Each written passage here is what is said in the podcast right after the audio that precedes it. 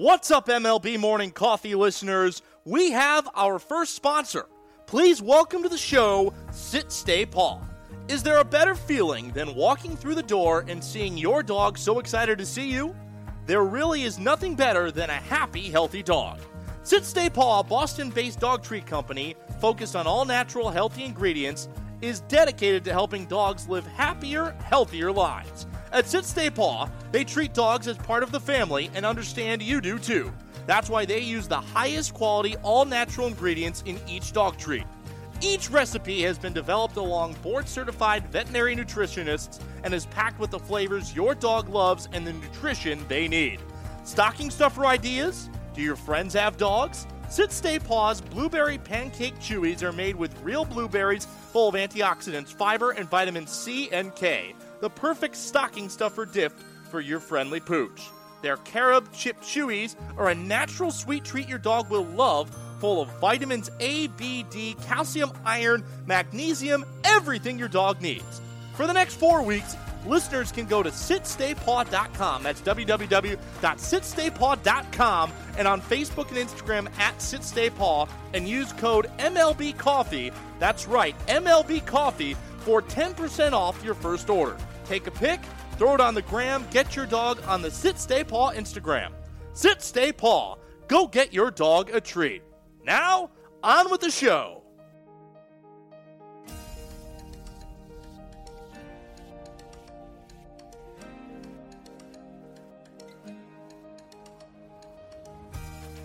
What's up, everybody? Welcome to MLB Morning Coffee here on a Wednesday morning, probably a little bit later in the afternoon if you're on the East Coast or in the Midwest. I'm Greg Miraz, the host of this program. We are brought to you by Sit Stay Paw. Go to sitstaypaw.com, enter promo code MLB Coffee at checkout for 10% off of your first order. And for those of you that don't know what Sit Stay Paw is, it's an organic dog treat company. You heard so in our pre roll advertisement, and I hope that you go support Sit Stay Paw. They are our only sponsor.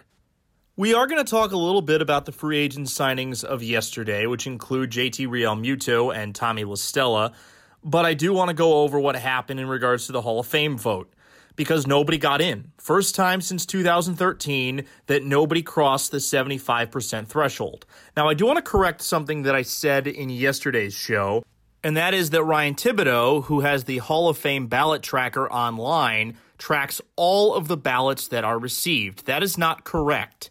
His final totals archivally, going back to the year 2009, just are in regards to the public ballots because a lot of the ballots that get released are private. And the reason why I want to bring that up is that it was pretty evident yesterday that when we looked at the public ballot totals that Schilling, Bonds, and Clemens were relatively close to that 75% threshold. Well, when the actual results came out, and Thibodaux does not track the rest of those votes because the math on that has got to be pretty difficult, it came out to this. Schilling at 71.1%.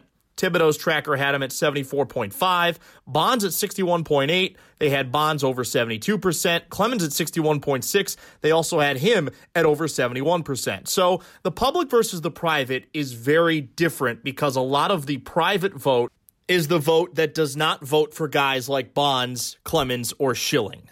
So that's why the totals on the public ballot seemed a lot higher than what the actual totals were going to be because I was looking at it yesterday and I said, well, if everything kind of holds serve for Curt Schilling and you get a little bit of an increase with Bonds and Clemens, there's a chance that they get over the line. I didn't realize, and I guess going back and looking at a couple of the other trends, that the private ballots are the guys that are very strict in regards to how they vote. They strictly adhere to the code of character in regards to what deems a player to be a Hall of Famer. So let's go down a couple of the other vote totals because I think it's significant when we look at next year's Hall of Fame class, which will have Alex Rodriguez and David Ortiz as a part of it being on the ballot for the first time. So Schilling was at 71.1%. This was his second to last year on the ballot. Bonds at 61.8%, his second to last year. Roger Clemens at 61.6%, his second to last year. The only other player to get over 50% of the vote was Scott Rolen this was his fourth year on the ballot. He received 53%. Omar Vizquel at four years on the ballot at 49%. Billy Wagner at six years on the ballot at 46%.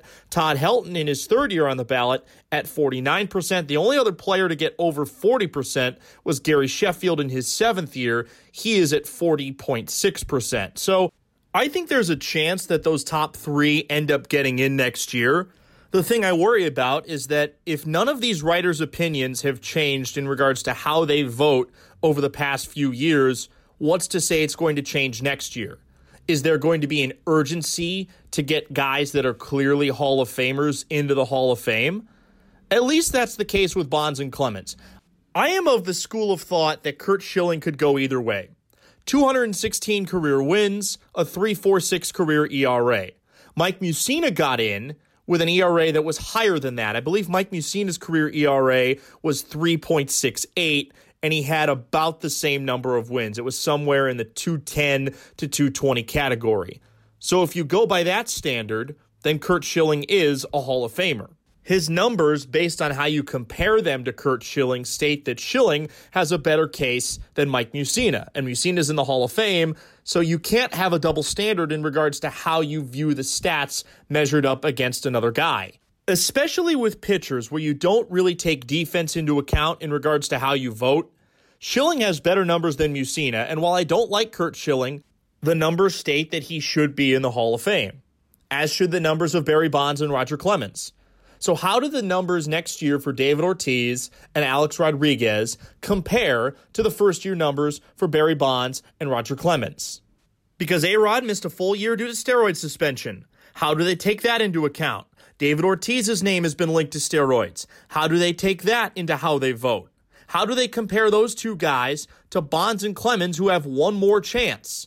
Because if you hold them all the same standard, they all should get the same amount of the vote. If you vote for one of the guys, you have to vote for all four of the guys. You cannot hold each one of them to different standards. That's not how this thing works. I think the Hall of Fame process is broken. And for as much as I don't like Curt Schilling, he actually came out with a statement yesterday that I thought was, albeit bold, not too far off the beaten track in regards to how I think players view the Hall of Fame voting process. There are two ways you can get into the Hall of Fame. One is by the Baseball Writers Association of America. That's what we're talking about. The ones that get in much later, they are from the Veterans Committee, which is comprised of former players and coaches. One group played the game at the highest level, the other did not. So here is what Curt Schilling put out yesterday after the vote was revealed. Okay, as I'm reading through this, this is way too long to actually read, but I'm going to read you the final two paragraphs. It starts, quote, I wanted to reiterate this final point. I will not participate in the final year of voting. I am requesting to be removed from the ballot. I'll defer to the Veterans Committee and men whose opinions actually matter and who are in a position to actually judge a player.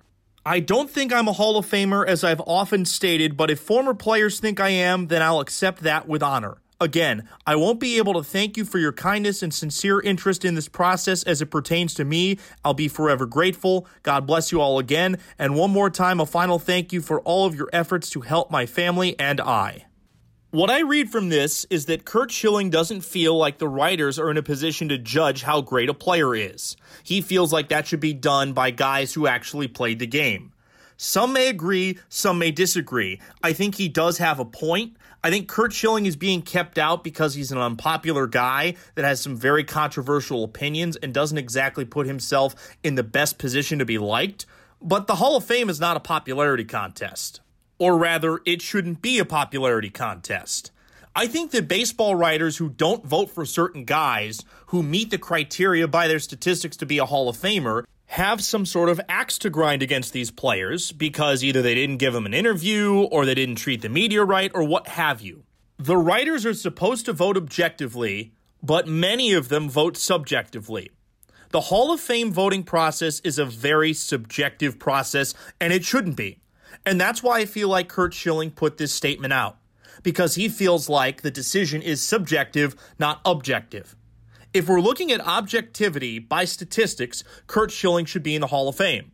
If we're looking at objectivity by statistics, Barry Bonds and Roger Clemens, and heck, Todd Helton should be in the Hall of Fame. Phil Rizzuto got into the Hall of Fame on the Veterans Committee because people liked him, because he was a very popular Yankee, but he was a 270 career hitter. That's not a Hall of Famer. If Mike Mussina gets in with a 3.68 career ERA, then Curt Schilling should get in with a 3.46 career ERA. And at this point, based on how pitching is changing, I don't think 300 wins is the automatic threshold for whether or not a starting pitcher should get into the Hall of Fame or not. In fact, it's been proven over the course of the last few years that it is not the standard. The Hall of Fame actually put out a statement in response to Schilling's letter saying, quote, It is the position of the Baseball Writers Association of America that Mr. Schilling's request to remove himself from the ballot is a violation of the rules set forth by the National Baseball Hall of Fame's Board of Directors who have commissioned the BBWAA to conduct the annual election specifically the following. Quote the duty of the screening committee shall be to prepare a ballot listing in alphabetical order eligible candidates who one received a vote on a minimum of 5% of the ballots cast in the preceding election or two are eligible for the first time and are nominated by any two of the six members of the BBWAA screening committee Mr. Schilling has fulfilled both of those requirements and should remain on the ballot for consideration by the voting body for what would be his final year on the BBWAA ballot in 2022. The Hall of Fame assigned the BBWAA to be the electorate in 1936. This association has abided by the rules for 85 years and shall continue to do so. The BBWAA urges the board to reject Mr. Schilling's request. The whole point of all of this hullabaloo is that Curt Schilling is calling out the subjective nature of the Hall of Fame voters, which he's right. I don't like Curt Schilling, but he's right. It's a completely subjective process. If this was an objective process, Schilling, Bonds, Clemens would have not only been in the Hall of Fame, they would have been in a while ago. But that's not how it works. And until the process changes, we're going to continue to have a broken system that does not reward the players that are supposed to be there. It's not a popularity contest. It's about what you did on the damn baseball field. And by those statistics, Clemens, Bonds, Schilling should all be in. And especially with Schilling, if you compare him to other pitchers of the recent era that have gotten into the Hall of Fame, he 100% fits the criteria. Politics be damned, and I know that you're probably like, whoa, Greg's actually saying politics be damned. Politics be damned. You put that aside, you put the guy in. Plain and simple. Now to some free agency news. The Phillies decided to re up JT Realmuto on a five year, $115 million deal that will take him through the end of the 2025 season. Realmuto was acquired in a trade in the 2018 19 offseason from the Miami Marlins in a trade that sent Sixto Sanchez and others down to Florida. Realmuto, in his first year with the Phillies, hit 25 homers and drove in 83 runs in 2019, batting 275. Last year, in the shortened year, he had 11 home runs and drove in 32 runs while hitting 266 with a 349 on base percentage. Realmuto is a lifetime 278 hitter over the span of seven major league seasons, six full seasons. He only played 11 games with Miami in 2014. JT Realmuto was the best free agent catcher on the market, and it was the Phillies' main objective to keep him in Philadelphia, really because of the fact that they gave up so much for Realmuto, and they view him as a big part of what they're trying to do in the future. Is JT Realmuto really worth $23 million a year? I'm not so sure about that. But he was the best catcher on the market. And when you're trying to get the best of a certain commodity, that being catcher in this case, you are going to drive up your price as more and more teams show interest in you. That's why you have an agent, somebody to negotiate all of these different offers coming in from multiple teams. And that drove the price of Realmuto up, and that's why the Phillies eventually said, okay, let's give him this deal. Nobody's going to go over that. And sure enough, nobody did go over that. And JT Realmuto is in Philadelphia for the next five seasons. Will it translate into playoff appearances for Philly? That remains to be seen, but the Phillies got their guy on the dotted line, and that's what matters here. It may have been a hefty price, but one the Phillies were willing to pay. The Oakland A's lost a pair of infielders yesterday as both Marcus Semien and Tommy La Stella signed contracts elsewhere. First for Semien, he signed a one year, $18 million deal with the Toronto Blue Jays, betting on himself that he'll be able to get a bigger contract next offseason. Semien had a down year in 2020, hitting 223 over 53 games with 7 homers and 23 RBI. His 2019 season garnered him a third place finish in the AL MVP voting where he hit 285 with a 369 on base percentage, a career high 33 homers, and a career high 92 RBI, garnering him a third place finish in the American League MVP voting. Semien is somebody that's a lifetime 254 hitter and has steadily improved defensively at shortstop. His best year offensively outside of the 2019 season came in 2016, where he hit 27 homers and drove in 75 runs. 2019 is the only year in Semien's career outside of 21 games with the White Sox in 2013 where he's hit over 260. Marcus Semien got a high average annual value from the Blue Jays, betting on himself that he's going to return to that form in 2019 and get a bigger contract in 2020. The thing that bothers me is that for somebody that is from Berkeley, California, grew up in the Bay Area, and is playing for his hometown team, the A's didn't do enough to keep Semien around. Yes, $18 million for one year is a lot of money for somebody coming off a 223 average season where he hit just seven homers in 53 games, but the Blue Jays are willing to open up their pocketbooks for pretty much anybody right now, and Semien was the best shortstop available in this free agent market. So they figured, why not? Let's go get him. I just personally think it's shameful that the A's couldn't keep somebody around that clearly would have rather stayed there than go to Toronto. He's from the Bay Area. He's from the East Bay. I don't get why you wouldn't do everything possible to keep one of your homegrown guys around. The A's just quite simply don't pay their players to stick around long term. Now to Tommy La Stella. He got a three year contract, terms not yet disclosed, from the San Francisco Giants. La Stella was acquired in a trade from the Angels at the deadline, and with Oakland over 27 games, he hit 289 with one homer and 11 runs batted in. The value in Tommy La Stella is in somebody that can play all over the diamond. And that's why Farhan Zaidi gave out a three year contract to him, the longest contract that he has given to anybody since he became the GM of the Giants after the 2018 regular season. I think that La Stella is a high value signing because of his versatility. Until we know what the figures are going to be, we don't necessarily know whether or not this was a good or a bad contract. But I will say this the Giants picked up somebody that is going to be a great fit in San Francisco. Gabe Kapler can put him all over the diamond. He very much fits the mold of what the Dodgers had in Chris Taylor and Kike Hernandez. Very much the same type of player. So, a guy that I thought the A's might try and keep around, they also let walk out the door and across the bridge to San Francisco. Finally, Darren O'Day signs a one year, $2.5 million contract with the New York Yankees. He spent 2019 and 2020 with the Atlanta Braves. He was great last year in Atlanta. In 16 and a third innings, he allowed just two earned runs. He struck out 22 while walking only five. He had a 110 ERA and a 4 0 record out of the bullpen. He has a lifetime 251 ERA in 13 major league seasons.